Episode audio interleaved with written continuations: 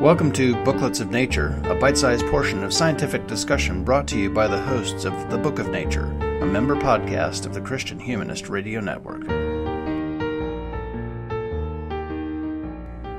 Hello, dear listeners. This is Todd Pedlar, Associate Professor of Physics at Luther College in Decorah, Iowa, and I'll be your host for today's Booklet of Nature. Recently, in the August 9, 2016 online edition of Quanta magazine, a headline piqued my interest as a particle physicist. The title of the article is What No New Particles Means for Physics. The tagline that went along with this title, though, is what prompted this response, and that tagline is Physicists are confronting their nightmare scenario. What does the absence of new particles suggest about how nature works? Really? Nightmare scenario? Conveniently, with scare quotes. For my part, I think it's a bit silly to call this a nightmare. The language is a bit inflammatory, but to be fair to be many of my colleagues in the international high energy particle physics community, the reality is this is exactly what many in the field actually think. Whether we're talking about theoretical particle physicists or the experimentalists that are seeking confirmation of one or another theoretical approach to understanding the observed zoo of particles. What's at the root of the concern for particle physics theorists in the disappearance with additional data of what was originally announced as the hint of a signal of a new particle with a mass of about 750 giga electron volts, or approximately 800 times the mass of the proton, is the prospect that such new particles may never be found. I should back up. In December, a portion of the current data sample that has been collected by the LHC experiments had been analyzed, and both CMS and ATLAS, the two major LHC experiments, saw an excess of photon pairs above understood background, indicating possibly a high mass particle that decayed into that photon pair.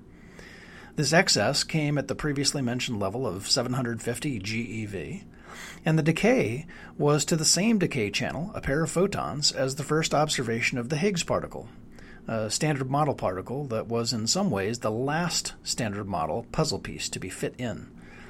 This new indication would, they thought, represent a first indication of something new and exotic.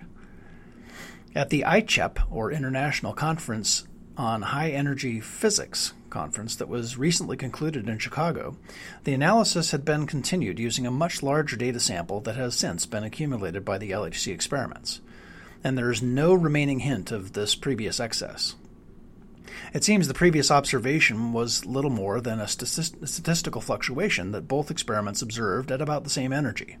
Kind of weird, but not unexpected as this kind of thing happens in particle physics all the time, where partial data samples seem to lead to one interpretation, but subsequent larger samples rule out the initial indication uh, by virtue of their having larger statistics and uh, more definitive results. So, why is this a nightmare scenario for some? The main reason is this particle physicists generally want to seek an understanding for everything, to put on a physical basis, the understanding of every number that's observable, which characterizes particle interactions. So they typically are not content with theoretical models that must, uh, in quotes, unnaturally need to insert particle masses, for instance. This is why the discovery of the Higgs, which was announced in July of 2012, was so important.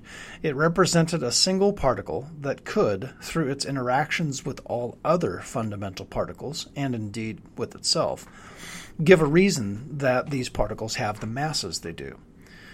Uh, they feel the need to have as few of these unnatural parameters as givens they want to explain them by some natural process.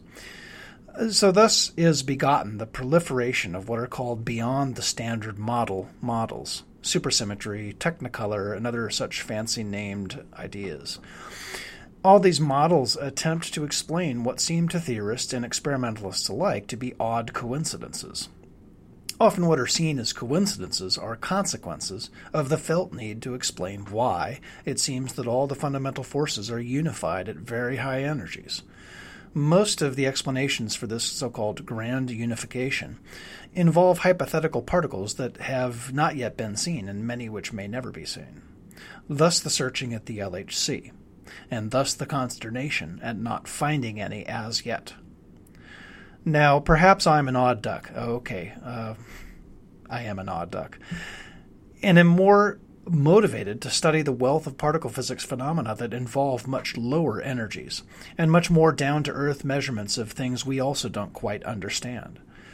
As such, I'm much less interested in these explanations of things that I'm generally comfortable with, characteristics of the material universe that just are. In some ways, there is an ideological difference here. I don't feel the need to be able to explain everything so that it's all wrapped up in a neat and tidy bow. I actually find that unattractive. I often think that there's something of an insecurity that plagues some sectors of the high energy physics community when things can't be explained. So the models proliferate, many of them untestable, and I would argue thus unscientific and most of them really no more satisfactory than the so called unnatural model, which has a number of unexplained constants. An example that I've alluded to before on the Book of Nature is the discovery of the Higgs, which most particle physicists see as a great explanation of particle masses through the Higgs mechanism. Now, don't get me wrong, discovering a particle which gives rise to masses is important. But in my view, we've really explained nothing. We've discovered a particle that couples to the 16 fundamental particles in some way so as to give them mass, so that we have no need of hand entered masses for each one. But I ask, what's the reason each of these particles couples to the Higgs in the way that they do? Don't we now simply have, instead of 16 masses that had to be hand entered, 16 coupling strengths that similarly have to be entered? Have we gained anything really? I don't think so. And I'm sorry, I, I, just can't get too excited about missing sleptons and squarks and gluinos and neutralinos that these models uh, demand. I'm happy working in my lower energy sector of the particle physics realm, and for what I do, the missing particles doesn't excite much consternation.